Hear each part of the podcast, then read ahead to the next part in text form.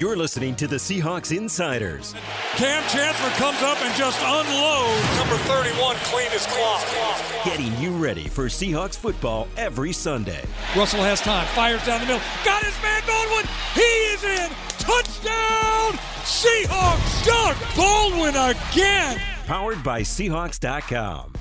Hello, everyone. Welcome to this week's edition of the Seahawks Insider Podcast as we get you ready for the Seahawks matchup against the Washington Redskins. I'm Jen Mueller from the sidelines, joined by Aaron Johannes from Seahawks.com. Hello.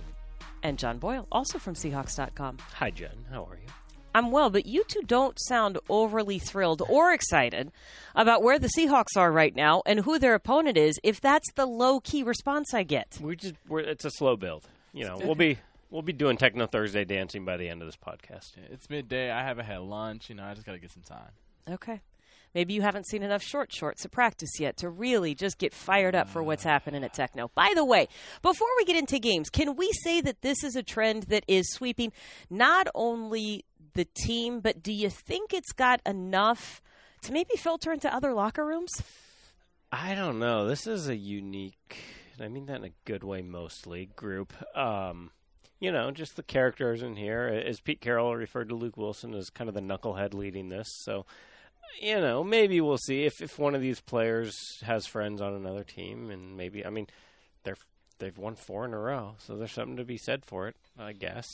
I don't know. I'm just gonna put this out there. Um, this is just a wild guess, but watch out for Atlanta because Atlanta has a lot of great music out right now in the hip hop industry and they got a couple of different players and a couple of different personalities. I would not be surprised if you know there's something going on out there with Migos, Twenty One Savage, a whole bunch of different rappers in Atlanta's locker room that just takes over and they do something. So you know, you got Dan yeah. Quinn there, similar culture. Yeah. yeah, I can see it exactly. So if they do that, and if they steal that, you heard it here first, and this is where the idea comes from. Okay, Aaron.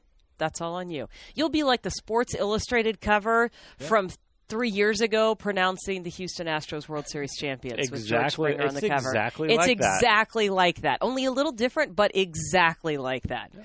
All right, let's get back to the Seahawks and their win against the Texans because while they won, it was not exactly in the way that they are used to doing. No, not at I mean, God, heck of a game. So fun to watch, but it was very un-Seahawksy in a lot of ways, if that's a word, and it's definitely not. Um, you, you know, their defense struggled to get stops, gave up a ton of yards and points.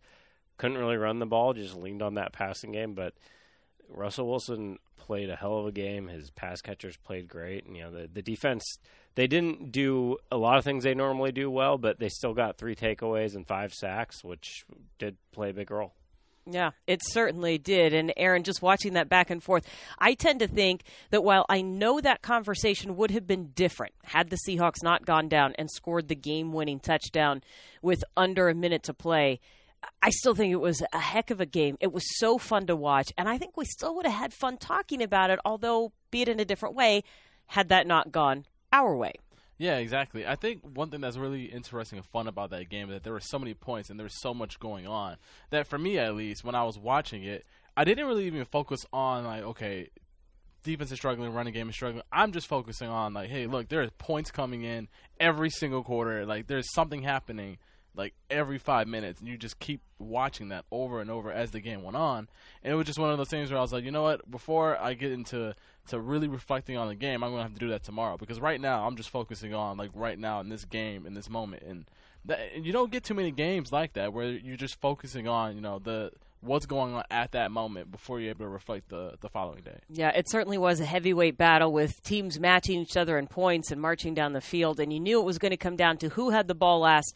And that happened to be Russell Wilson, who had a career day 450 passing yards.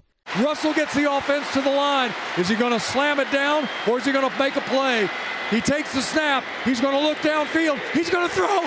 Jimmy Graham Touchdown, Seahawks. Jimmy Graham on a shot right down the middle of the field. Are you kidding me? Holy catfish, what a play.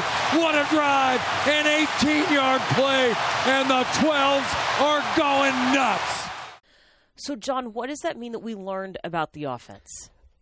I think we learned that they can win that way when they need to. They still don't want to win that way. They want to run the ball, and we're going to see them try to get that going. We'll talk about that later. It's still important to them to be balanced when they can, but it's also important to be flexible and to realize, you know, as Pete Carroll said, Darrell Bevell and Tom Cable did a good job of realizing it's not working on the ground. We're going to need to open it up a little bit more in the passing game, and and they did it. So again, you want to run the ball, but you got to feel pretty good about your chances if you do need to ask Russell Wilson and those weapons to get in.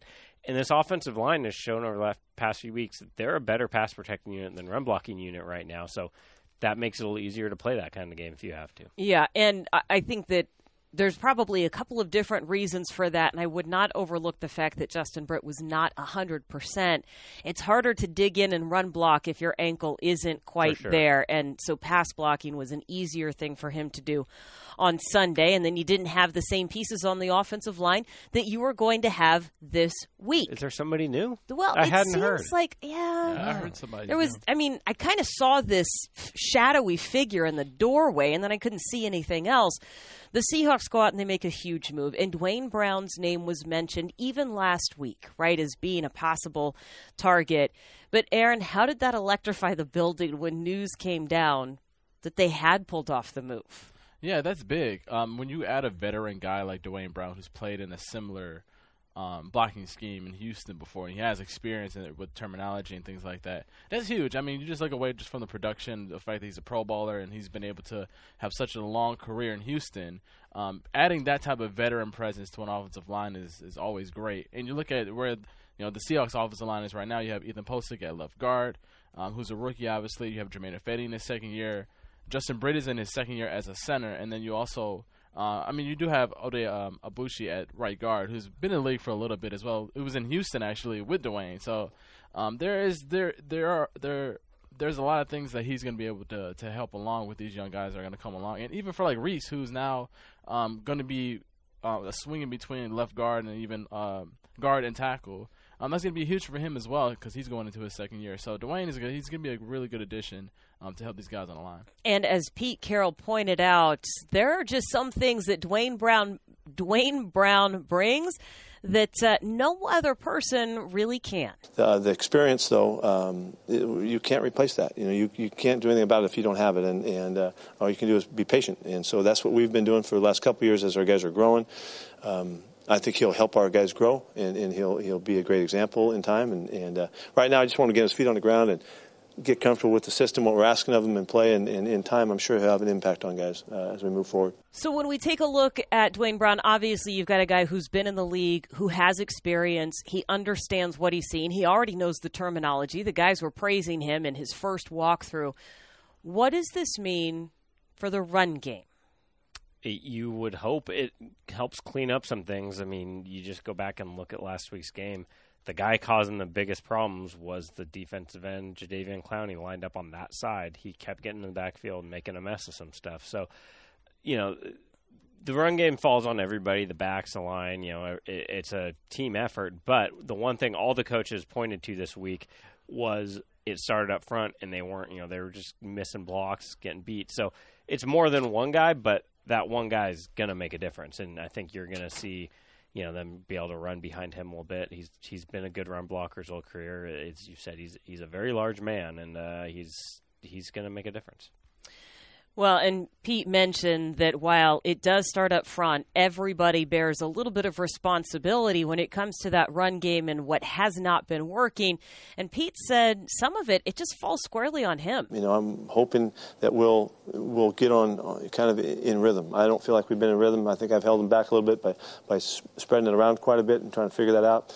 And uh, so as we zero in here, uh, heading into the second half, I think I'm hoping we're going to make some real headway. So let's dive into that snap count just a little bit more, guys, as we take a look. Because he mentioned really wanting to make sure that Eddie Lacy starts getting into the flow of things. Here's what we've got. In his last game that he played, there were only six touches for Eddie Lacy, which makes it really difficult for him to get into a groove. In fact, the running back who's had the most carries in any one game was Chris Carson. In fact, he is the only running back to have more than 12 carries in a game this season. And so just the general reaction of what that does or what that doesn't do for allowing a guy to get into rhythm. guys. Yeah, I mean it's it's hard for a running back. There's some guys who can do it, but most running backs feel like they get better as the game go on and they get touches and get a feel for the blocking in front of them, what the defense is doing.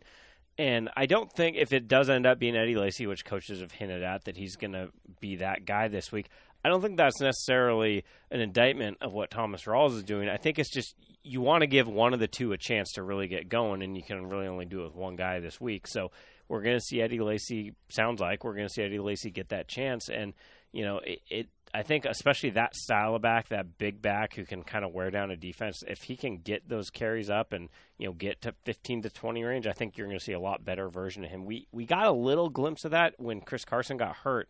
That second half against the Lions, Eddie Lacy did pretty well. I think he finished that game with 11 carries for 52 yards, and most all of that came in the second half. So I think just getting him kind of in that rhythm will help them a little bit. The Seahawks also um, have ran the ball 20, uh, 25 times to a left tackle um, this season, which ranks 14th in the NFL. And I think when you add Duane Brown on the left side of that position, that could probably go up a little bit more too. Yeah, I would think so. Help get a little bit of push because Eddie Lacy really does need that first step so that he can get a little momentum and then start running downhill and doing exactly what you were talking about. And I'm wondering if what we saw in the passing game doesn't also end up helping this because look, whereas I don't know that it's wrong or that it's bad or that it's it's indifference or it, there's a lot of different ways to look at this. Just because the Seahawks have always been a running team and I know that they want to there's a lot of benefits to that including time of possession and how this fits in with your defense. But I don't think it's wrong or bad to know that your offense can hit on some explosive plays. And if the running game doesn't pick up until the fourth quarter at least you know you have a way to move the ball down the field. And I'm not sure that we have always had that feeling or that type of confidence. Yeah, and certainly not asking the offense to do what they did. I mean, they're, they're, Russ Wilson's obviously been really good, and he's had stretches throughout his career, but we've rarely seen games that are that lopsided run and pass. And as you said, knowing you have that in your pocket is a really nice thing for an offense.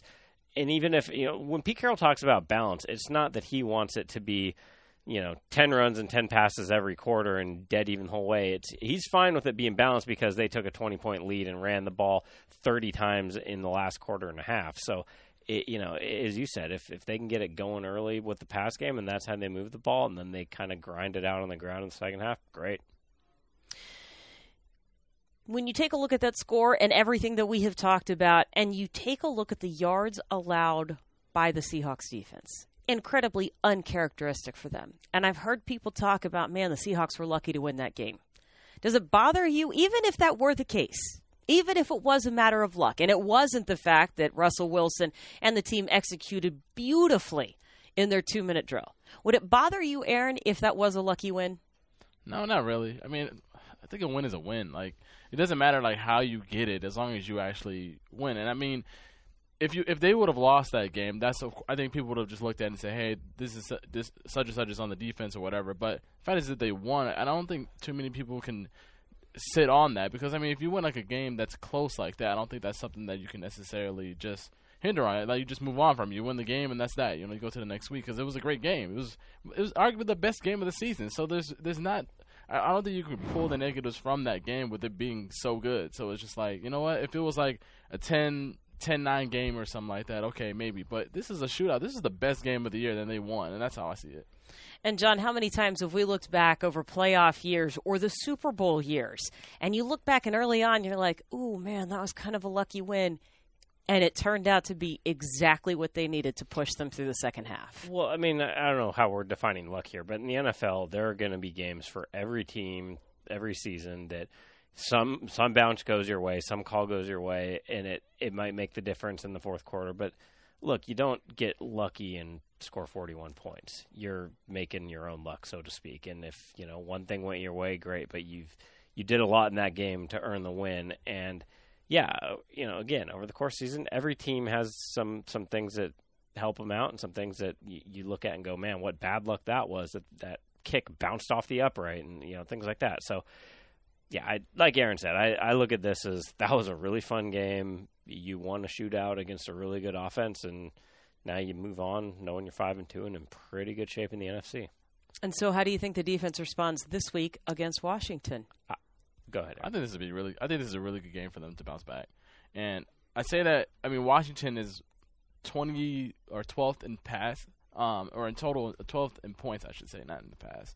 Um, but this this is a team that throws the ball more than they run it, and I think this is a an area where they are going to be able to create some turnovers just through the air. They're going to get some interceptions or whatever the case may be. But Washington likes to throw the ball a lot, and they're good against the pass. And I think that's an area where I think they can get some turnovers. They can get some pass rush. I mean, and the the biggest thing is obviously Washington has four of their five starting offensive linemen injured. So I mean, I think the rest of that just kind of sets up for itself. Yeah, I mean, every NFL team this time of year dealing with some injuries. Seahawks might be without their starting free safety. So, you know, every team is dealing with it, but there's no way to say that Washington is getting kind of the normal injury luck right no. now. It's they are in rough shape and as you said, especially on that offensive line. So, I think in any situation, this is a week the defense would bounce back strong just cuz that's a very prideful group mm-hmm. and they're mm-hmm. playing at home and teams just don't do it. Houston. I, I, mean, again, I think we need to give Houston a lot of credit because yes. teams just don't come into CenturyLink Field and do that. And yeah, I think they would respond very well no matter who is coming in here. But when you factor in that you're going to have, you know, Michael Bennett, Frank Clark, Sheldon Richardson, all those guys going against potentially a whole bunch of backups, I, I do think we could see the defense do some real good things. Washington head coach Jake Jay Gruden earlier this week said that he has never experienced the amount of injuries and the severity of injuries that he has dealt with with this year's squad. Coming into the week, 13 players were questionable for the Redskins. And Jay said, Look, we got to figure out a way to get at least six of them active and ready to play because you can only have seven inactives on game day. You mentioned the offensive line is a complete mess, but they're also missing some pieces on their defense. Their wide receiver, Jamison Crowder who has been uh, who was one of their most often targeted wide receivers last game against Dallas. He's dealing with a hamstring that's day to day. So you're right. I, I, would think that this is a group um, that might um, might yeah have to bear the brunt of that Seahawks defense and their wrath this week. And you mentioned Earl Thomas. We won't know probably until game day whether he is able to play. He's been walking around fairly well on that hamstring. Of course, I haven't seen him run on it. None of us have because they want to keep him out of practice. But if he's not, I don't think that there's any sense of panic because they've got the exact guy they want backing him up, John. Yeah, I mean, they were really, if you go back to this offseason in the spring when they signed Bradley McDougald, they were really excited about that signing. I mean, this is a guy who started the last two years in Tampa Bay, really good player, and it was just a case, you know, they, it, I'm not making this comparison. This is John Schneider and Pete Carroll saying this. They compared it to when they signed Michael Bennett and Cliff Avril in 2013. Not necessarily that he's going to come in and have that kind of impact, but the way they valued the signing of here's where the market is for the here's how good we think this guy is, yet his market is here, so we can get him at a relatively good deal one reason they brought him in is what we've seen already. They thought he's a guy that can help on special teams, do some you know some packages, come in what they're you know kind of that big nickel look, and he's played really well on that. But the other reason is, you know, they saw what it was like to play without Earl Thomas last year for the first time, and it was rough at times. They've had to go uh, every season just about for the last few years with without Kam Chancellor for at least a few games. So they they really wanted to get deeper there, knowing that Unfortunately, the realities of this game are you're probably going to need a third guy to start at safety at some point this season. Now they got a guy, if he does start, that they feel really confident in. Yeah, I think, I think that's one di- uh, one thing that's really different about this year um, compared to last year with Steven Terrell is that uh, Bradley's been on the field already. They use him in different sub packages compared to Steven, who was mostly on special teams yeah. last year. Last yeah, this year Bradley's been in on different packages for them, and he's been um, incorporated incorporated in on the defensive side of the ball. So he's been familiar out there, which helps a lot. Well, and he's one of those guys who's got starting experience. Um, that has led to over 200 tackles, 21 pass deflections, and five interceptions. So it'd be nice to see him add to those totals if pressed into service this week against Washington. Let's flip it over real quick. Washington does have a defensive player that the Seahawks have got to account for, Jahan, because he is all over the field in making plays. Yeah, Ryan Kerrigan's a guy coming in with six sacks, and I mean he's he's that guy. You know, we we see almost every team has at least one of them on defense that he's kind of the guy that can just wreck a play before it ever gets going. So you know, he they move him around a little bit. We're going to probably see him on both tackles, so it'll be kind of fun to get a good look at Duane Brown right away and see how he holds up against that. But yeah, it's you know we we talk about it whether it's guys on the Rams defensive line or whoever. It's if you let that one guy, we saw it with Clowney last week to a degree. I mean, obviously the offense still got going, but if you let that one guy just end up in your backfield a whole bunch, it can screw up a lot of your offense. Yeah. Any other thoughts, Aaron, on the offense and kind of what you expect to see from them on Sunday before we wrap up? Um, you know what? I I, think this is going to be an interesting game just defensively. I really do. I'm Kirk Cousins throws the ball out like Washington doesn't really. They're kind of like kind of similar in the sense of like which way they lean on the offensive side of the ball. They pass a lot more than they usually run it, and they've had a lot of injuries to their running backs this year. Uh, Rob Kelley is the guy I think of like right away, so they're gonna probably pass the ball a lot.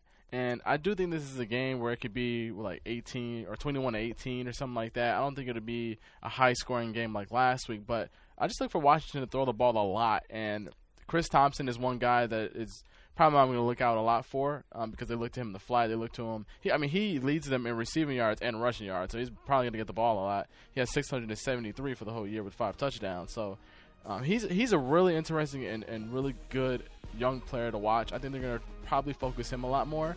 Um, but I just look for Washington to air it out, and I think that's going to be a really big game for uh, for the Seahawks defense. Well, and in that case, weather might play a factor. And I keep checking my phone. I don't know which which report I want to believe.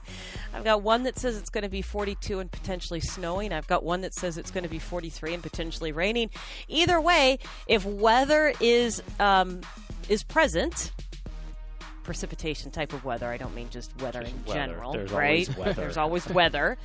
Um, that could impact Washington and their ability to uh, let Kirk Cousins air it out. But we will be able to uh, break that down next week. The Seahawks looking to extend their winning streak to five straight before going into a short week against Arizona. That'll do it for this week's edition of Seahawks Insider Podcast. We'll talk to you guys next week.